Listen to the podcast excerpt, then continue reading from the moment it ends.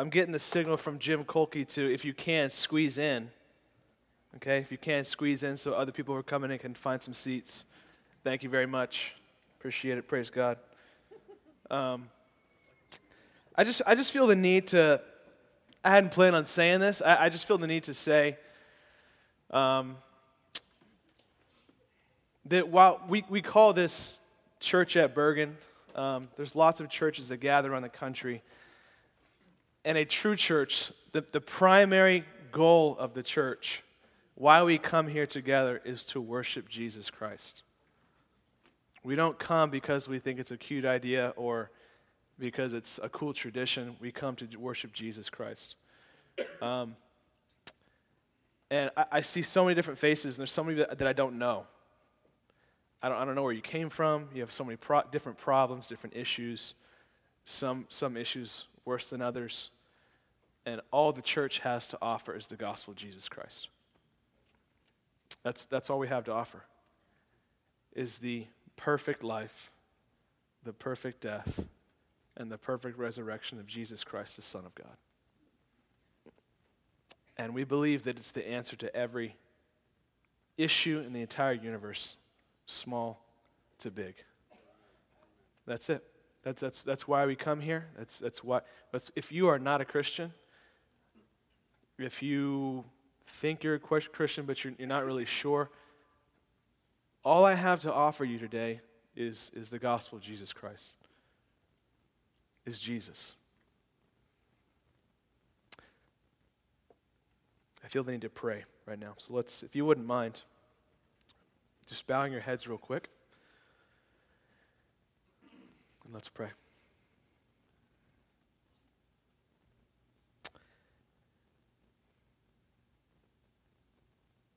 Heavenly Father, you are the King, you are God. You are the one true living God. You deserve all honor, glory, and praise. When you sent your Son, Jesus Christ, to be the substitute for sinners like me, so that we could have you again. I pray, Lord, that you would send your Holy Spirit today to strengthen those who do see Jesus as their greatest joy and treasure. And you would work that miraculous work and give people spiritual eyes to see that Jesus Christ is, in fact, the Son of God who died for their sins and rose again from the dead Pray these things in Jesus' good name. Amen. Okay, so with, with God's help, I hope, I'm a mess. I'm already crying. Holy cow. Um, with God's help, I hope that we can feel uh, the weight and significance of the, of the following statement. Here's the statement, okay?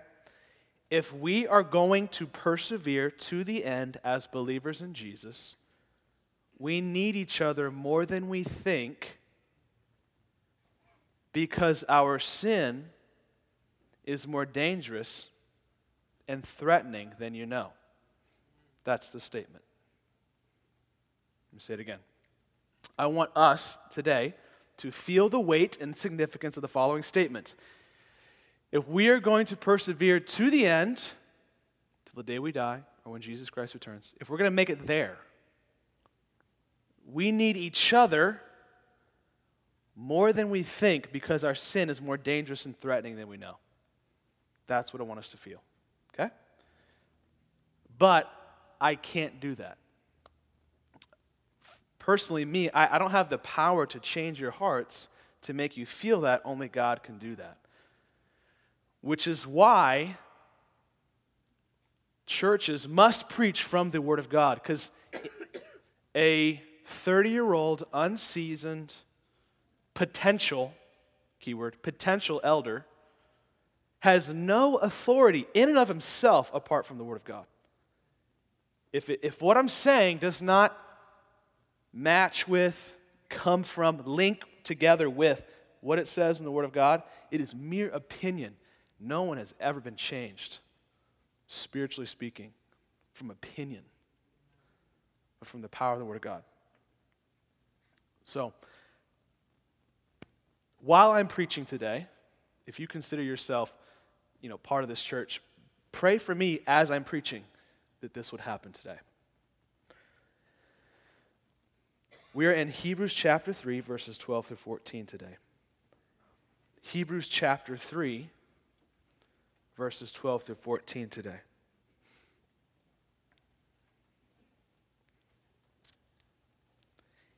Here's what the word of the Lord says Take care, brothers, lest there be in any of you an evil, unbelieving heart, leading you to fall away from the living God.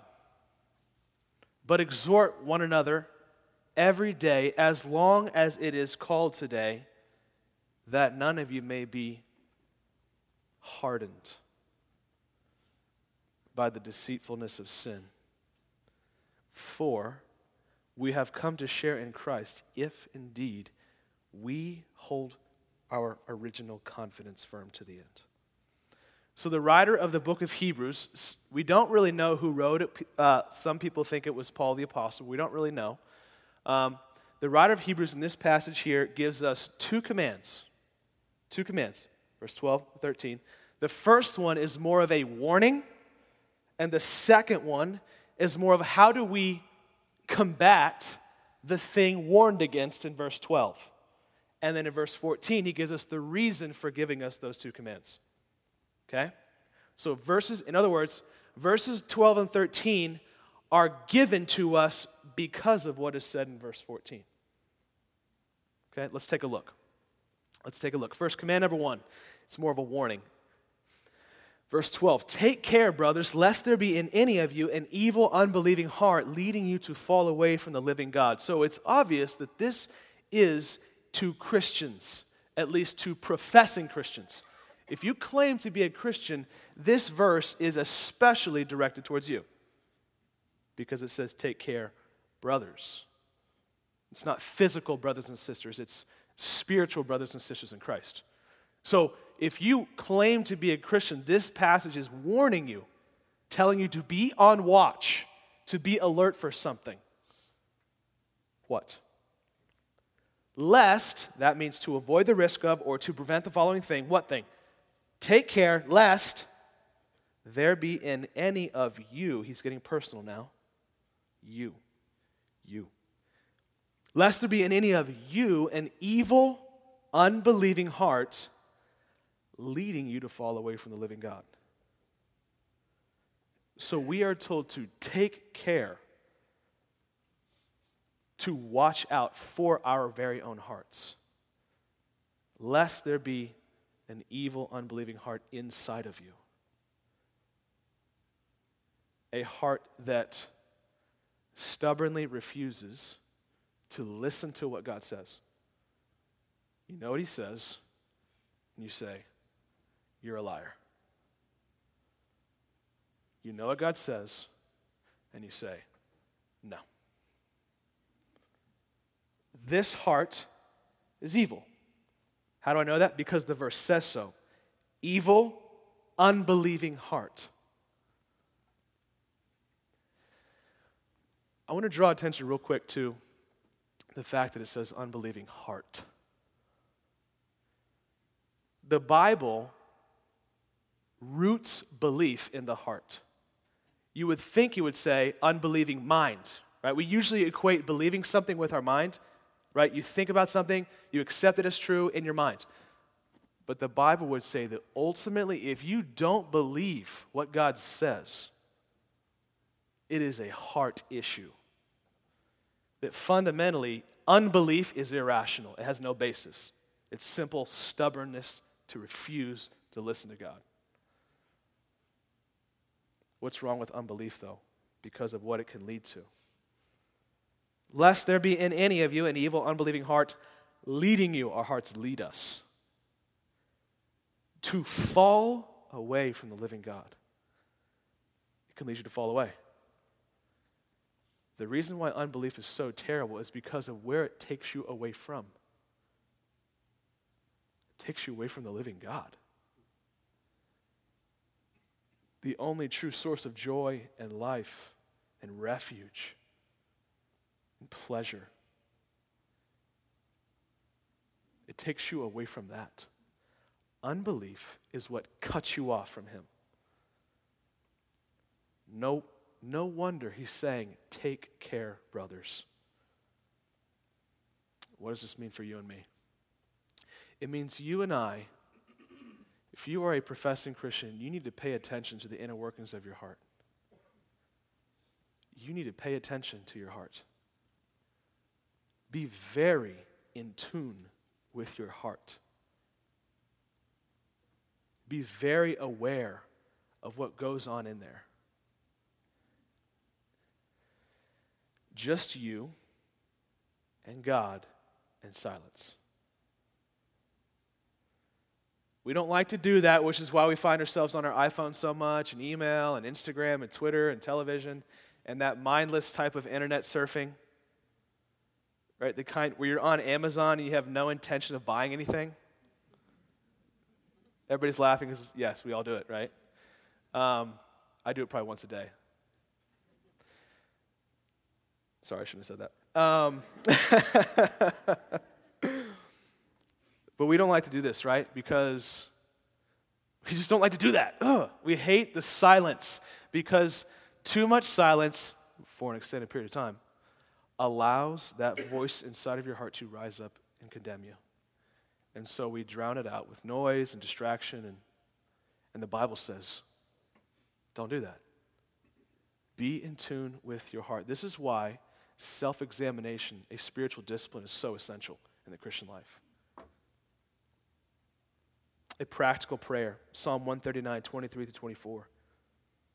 Like, just, just get alone tomorrow morning. No music, nothing. Just you and God and say these words Search me, O God, and know my heart. Try me and know my thoughts, and see if there be any wicked way in me, and lead me in the way everlasting. Do you see unbelief in your heart? Do you see in your heart? I could, I could, I could list out a bunch of things, but do you, you know what God says? If you're a Christian and you read your Bible, you know what God says. Do you find yourself simply resisting and disbelieving what He says to you? Take care, brothers. And I guarantee you, if you do grow in this practice of examining your heart, you will grow in humility and love.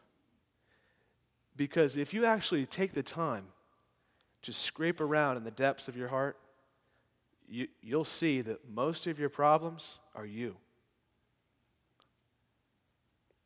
Are you. And if you realize that most of your problems are you, you're not going to be very proud. Husbands and wives, are you quick to spot them or your heart? Stop finding what's wrong and just, God, show me my heart. That's essential for your own health spiritually. Take care, brothers, lest there be in any of you an evil, unbelieving heart leading you to fall away from the living God. This is the first command, and is more in the form of a warning. So then, so okay, so okay, wow, now I'm really freaked out. So what do we do? That leads us to the next command. Command number two. This is what, so verse 13 is what we, Church of Bergen, are to do to protect ourselves from verse 12, the unbelieving heart. Verse 13, but exhort one another every day. Exhort means encourage, so I'll say that. But encourage one another every day. For how long? As long as it is called today. That none of you may be hardened by the deceitfulness of sin. This is how we combat and fight against an evil, unbelieving heart. Encouragement with each other every day. I could spend a lot of time uh, preaching on practically what it looks like to encourage each other, but I want to really focus on this phrase here. Look at the verse. But exhort one another When the Bible uses this phrase, it is primarily referring to one another inside of a local church. So, this warning against the residue and dross of an evil, unbelieving heart is taken most seriously inside of a local church. So, if you are not invested, fully invested into a local church somewhere, you're kind of like a, you just kind of float you can't possibly be taking your own heart seriously. I understand there's, there's I totally understand. There, there, there are times when you got to search, that's fine. But eventually you got to land somewhere if you're going to take this seriously.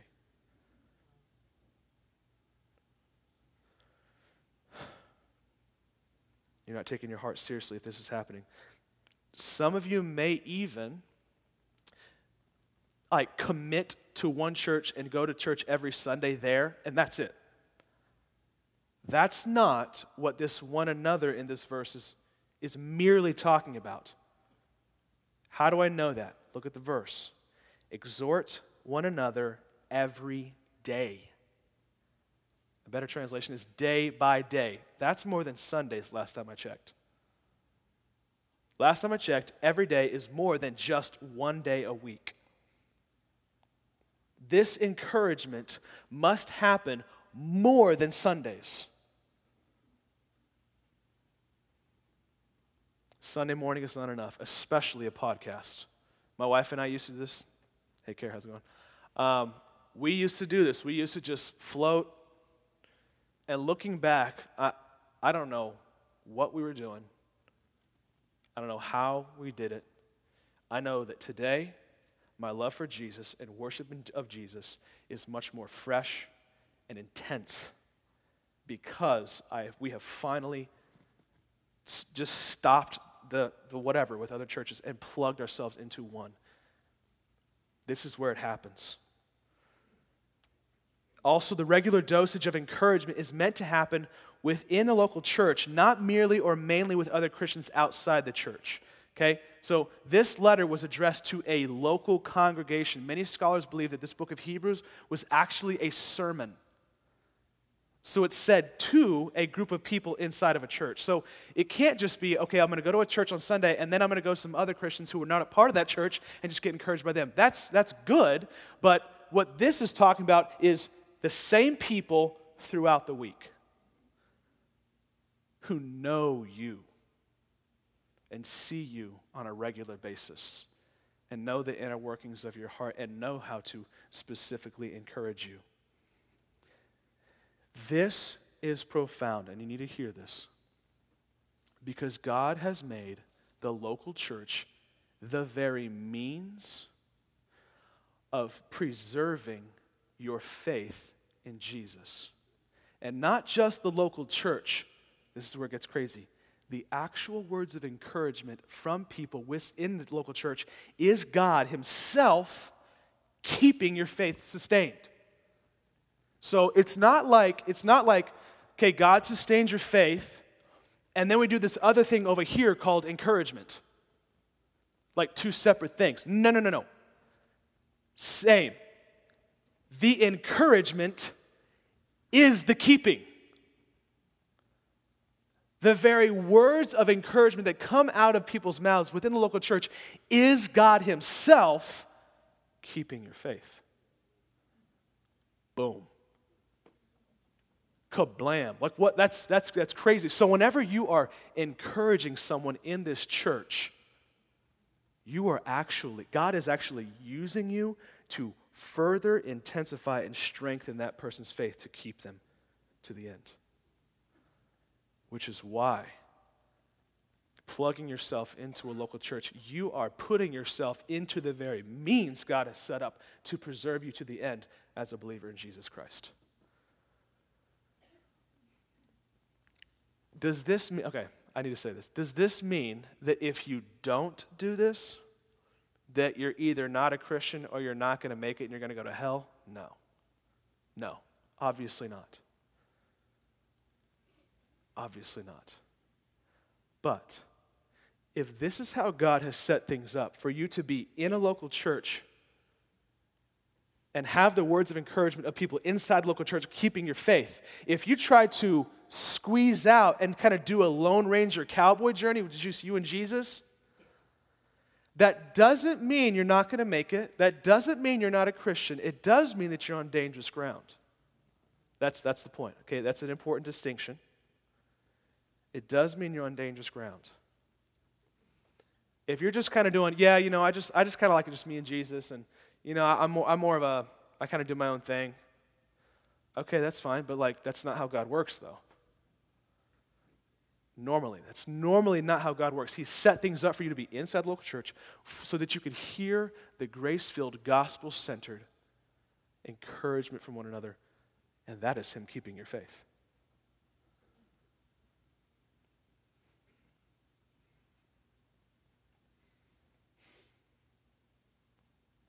This is why this is so important. Let me restate the first phrase again.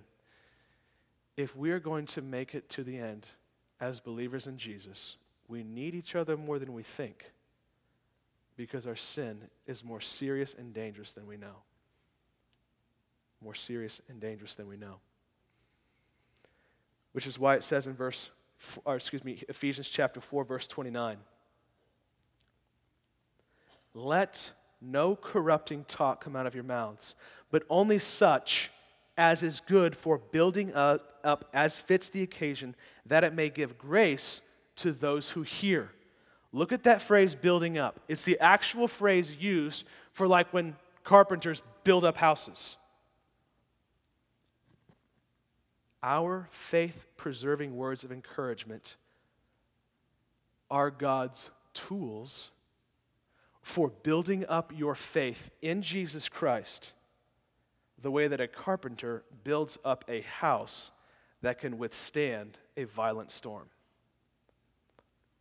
Your words of encouragement in the local church are God's very tools building up your faith. So when you step outside of that, the tools are over there. They're not here.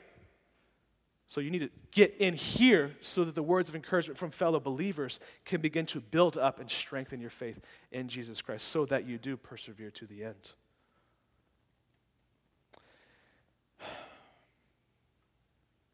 Why the urgency though? Why is this so is this really that big of a deal? Is this what's the threat? There's actually a massive threat. Look at verse 13.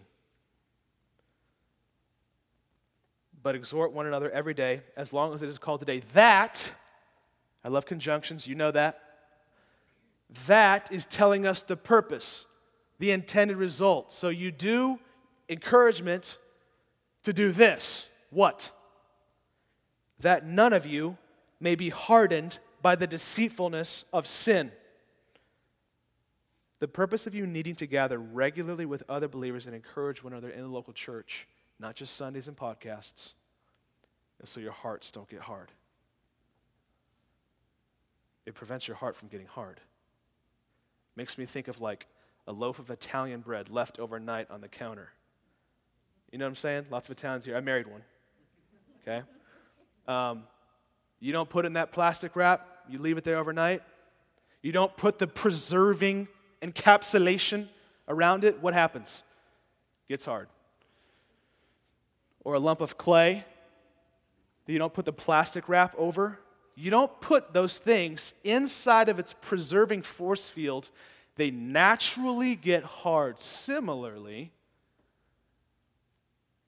the grace filled, gospel centered encouragement from the mouth of another believer in a local church that you have plugged into is the preserving force field of your heart to prevent it from getting hard which leads to unbelief, which possibly might lead to falling away from the living God. Let's get real deep, though. What is responsible for this hardening of the heart? Look at the verse that none of you may be hardened by. Here's the thing that hardens you the deceitfulness of sin. I cannot tell you how frightening this phrase is. This phrase has like haunted me like a ghost this past two weeks. I just can't get that phrase deceitfulness of sin. So the Bible says that you have this thing in your heart called sin. And it has a characteristic, an attribute. It's deceitful. And it, the goal of sin, it, what it wants to do, is harden your heart so that it, it produces unbelief and gets you to fall away from the living God. And it doesn't do the hardening work by forcing you against your will, it deceives you. It convinces you that God is not worthy of trust so that you will, it convinces you that life outside of God's commands is better. That disobedience to God is what leads to joy. That's sin's deceitful work. So I wrote this. This only results in death and shriveling up of joy. Sin deceives you into clicking the mouse so that you'll watch the pornography. Sin deceives you into holding on to your rage and bitterness. Sin deceives you into holding on to your greed. Sin deceives you into lying to your parents. Sin deceives you in getting a revenge. Sin deceives you in being unwilling to forgive someone who wounded you deeply. Sin deceives you in wearing scandalous clothing to attract boys instead of clothing yourself in holiness to attract men of God. Sin deceives you into disrespecting your teachers. Sin deceives you in rationalizing sleeping together because you love each other. Sin deceives you into looking down on others because they aren't as well behaved as you. I could just just go on and on. This make no mistake, brothers and sisters in Christ. If you have ever sinned, it's because you were deceived.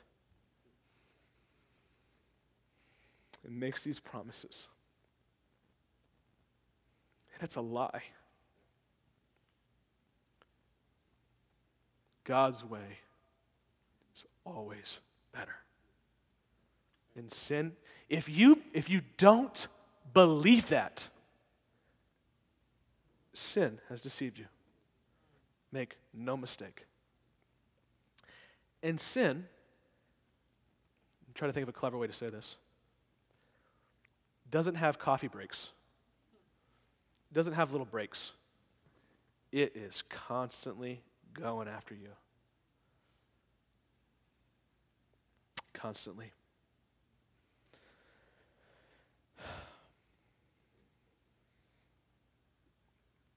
Makes me think about this story. Because because when you are deceived, so your heart gets hard, it produces unbelief. What is when you do sin? blatantly sin, your heart gets hard, you nat- what do you naturally want to do? you naturally want to go to a bunch of people and just share it with everyone? No. What you naturally want to do is hide. You want to withdraw. You want to isolate. Sin wants to get into the dark corners, go behind the closed door, and get away from people. wants you to withdraw from the family of God. So there's this really, it's funny, but it's not funny. You know what I'm saying? Um, Dr. Martyn Lloyd-Jones, who was a famous Welsh preacher, he would he was a famous preacher, and a lot of college students would, would come to hear him preach. And they'd go away to college, and they'd come back for the summer, and they'd come to talk to him, they'd come to just interact with him. And they would say, You know, Dr. Jones, I just, I just got doubts. I just don't really know if I believe this stuff anymore. I'm just kind of like, I just got doubts, you know. You know what his first question was? Who are you sleeping with? That was his first question Who are you sleeping with? Because he knows what this is talking about. Sin deceives you, makes your heart hard, causes unbelief, wants you to fall away. So he knows, okay, so if they're wanting to, to drift away from the faith, it's got to be rooted to here. So, where are you being deceived? Are you being deceived? Do you find yourself wanting desperately to withdraw from the family of God? Could it possibly be that you have been deceived? And because your heart is getting hard, you want to withdraw from people. So, watch this. By you obeying what God is saying and throwing yourself into a community of believers, you are making war on your sin. You are doing the very opposite of sin's work. Sin wants to withdraw. You go, too bad, I'm going in. And here come the words of encouragement. Here come the gospel centered, grace filled words of encouragement. And you begin to be strengthened. And God perseveres you. Do non Christians do encouragement? Yes. But they do it just to get through life, and then there's death. We do it to get to the gates of glory. We do it because we want to see the face of Christ someday. That's why we do it. This is why it's essential. Absolutely essential. Not, not good advice. Essential, necessary, for the sake of your faith being sustained by God to be inside the force field of grace filled encouragement in the local church. To make war on the deceitfulness of your sin, which hardens you, which causes unbelief, which causes you to fall away from living God. Romans 7, verse 11, summarizes this work of sin very, very well. For sin, seizing an opportunity through the commandment, deceived me, and through it, killed me. A clever saying that's it's not, I didn't make it up, it's kind of well known, is sin is suicidal. It, it's in you, so it wants to result in killing you. So by you throwing yourself into the grace filled community of God, you are making war on that. So, whenever you are throwing yourself into community, know that that is actually, you are throwing yourself into the keeping power of God through the words of humans. And just so, you, just so you feel encouraged on the other end, if you are the person giving encouragement, know that when you give words of encouragement inside the local church, uh, inside the local church you are being used by God. That is profound. And that is necessary. Just as God ordained that people get saved through faith creating words through preaching,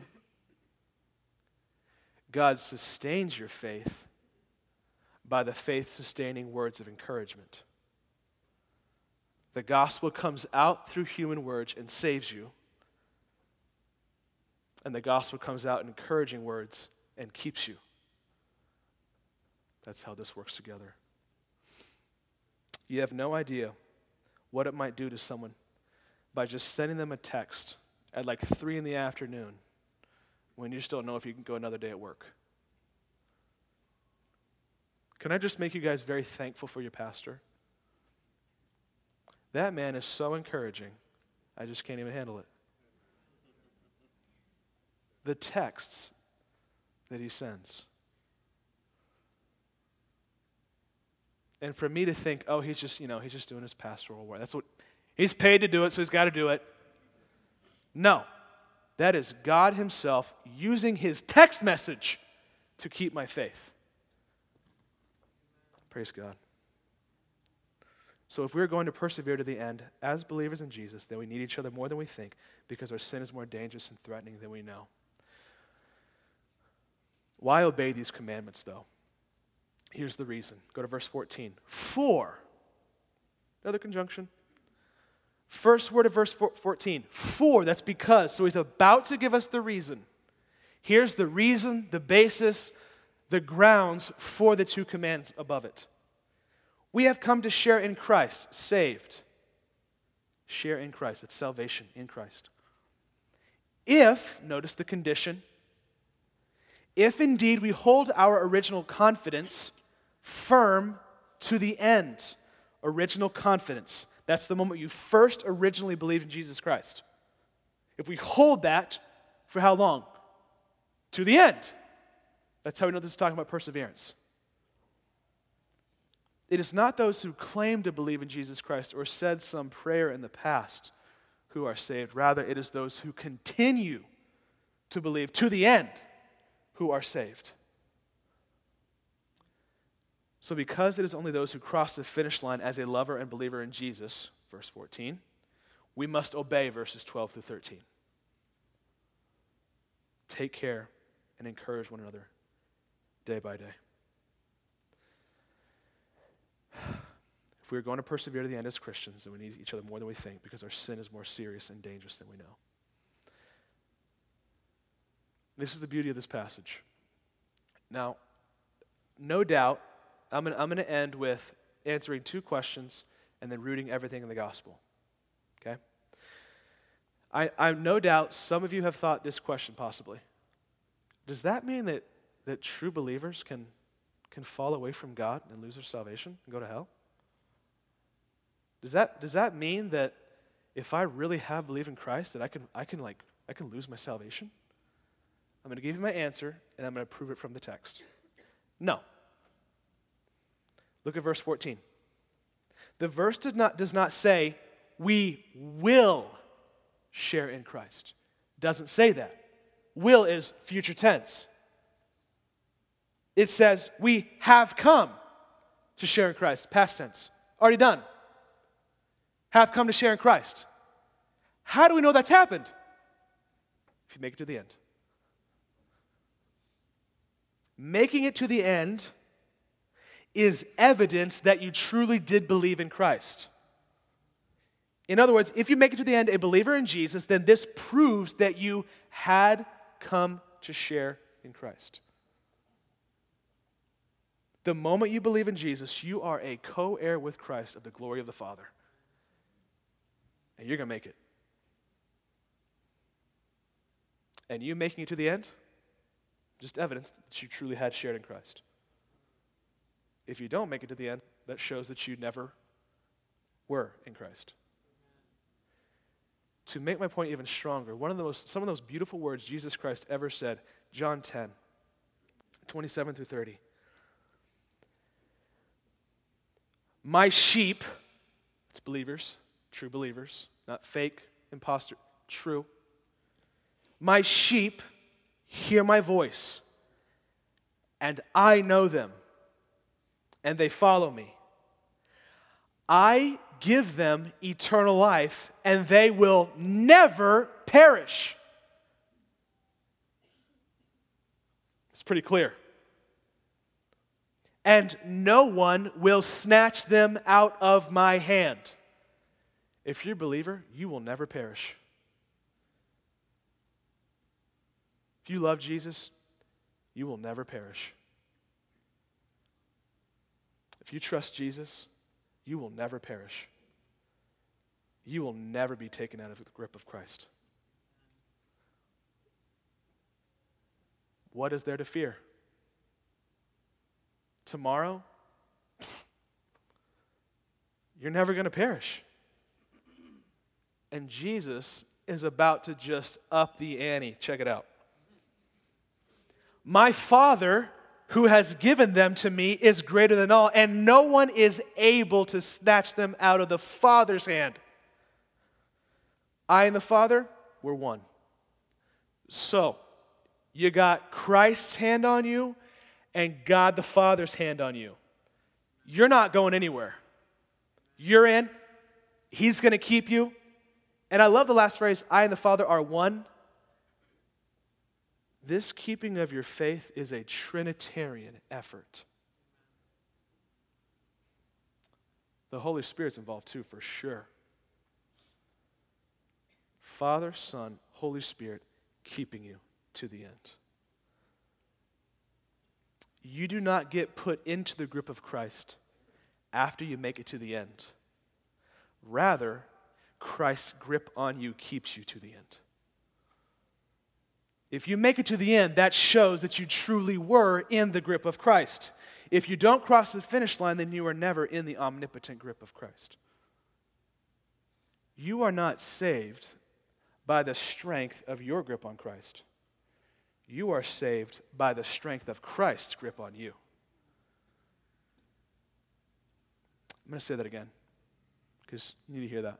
You are not saved by how strong you hold on to Jesus Rather, you are saved by the strength of Jesus' grip on you. That should give you confidence. Because some of you just naturally have just a weak faith. Just that's just you just tend, you tend to just kind of have doubts. This should be encouraging to you. Because your salvation is not dependent upon how strong you're able to hold on to your faith, Christ holds on to you. That's what keeps you. And last time I checked, yeah, uh, his grip is omnipotent, which means all powerful. So you're not going anywhere. One more question. What is the purpose of saying this to believers if they cannot fall away from the living God? Right? Because if you can't, if you can't lose your salvation, if, if true believers can't lose their salvation, what's the point? Number one, it's to wake up imposters. If you are faking it, wake up and trust Jesus today. The second thing is when true believers hear this, it confirms, strengthens, and intensifies the faith that was already there.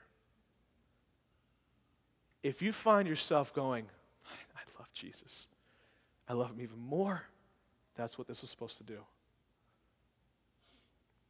That's what this is supposed to do. Here's an illustration.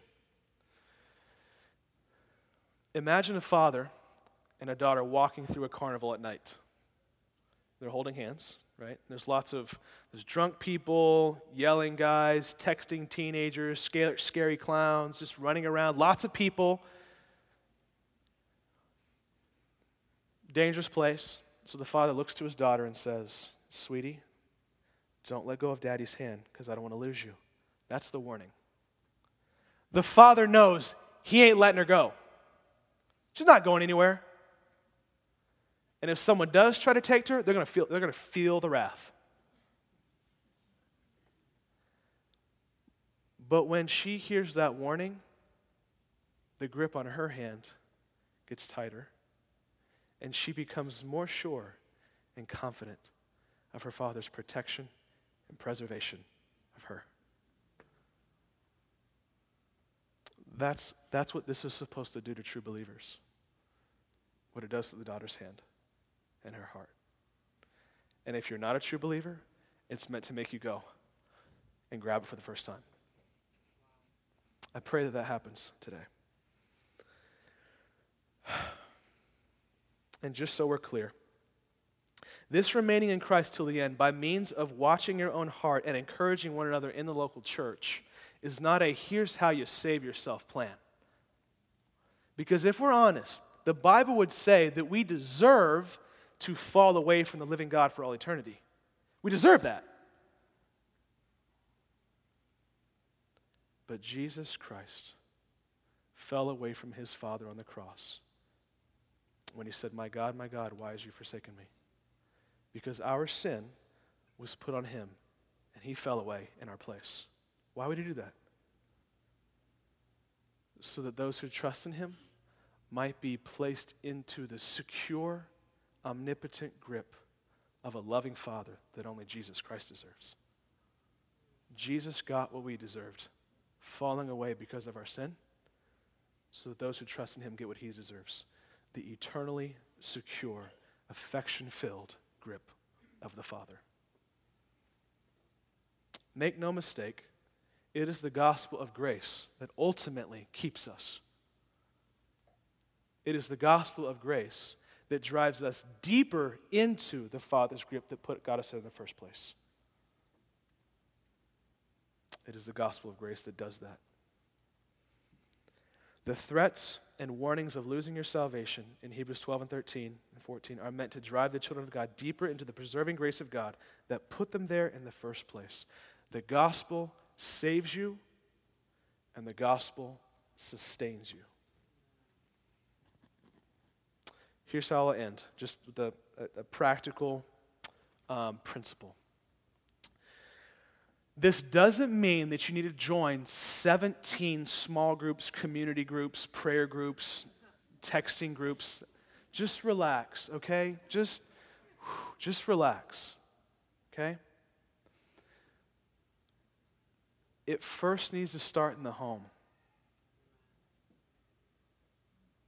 Your home should be an ocean of grace saturated, gospel centered encouragement.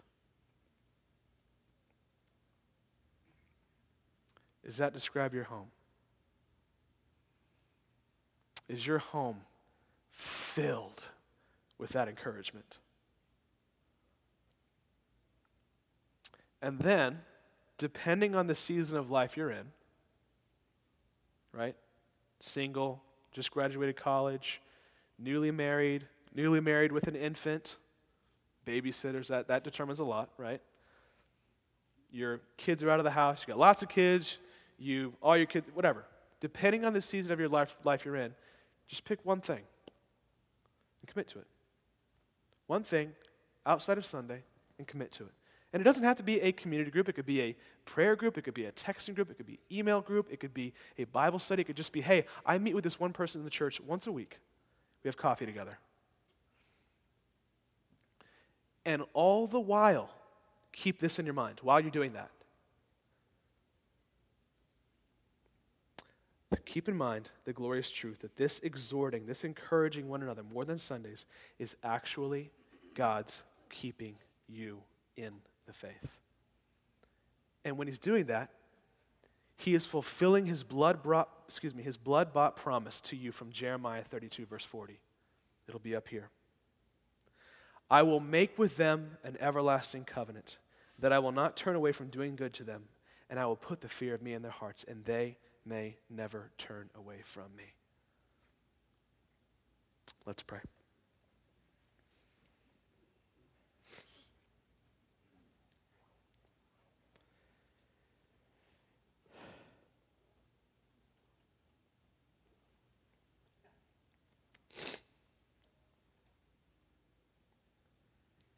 Father, we praise you that you have set things up to where your pre- preserving power is done through the encouragement of other brothers and sisters in Christ in the local church. You are a wise God. And we thank you, Lord, that ultimately it was Jesus Christ falling away in our place so that we could brought in, be brought into you. We know that that's ultimately why we are secure.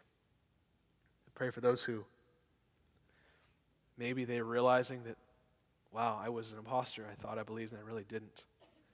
That they would grab the Father's hand for the first time. And they would be put into the grip of Christ for the first time. We pray these things in Jesus' name. Amen.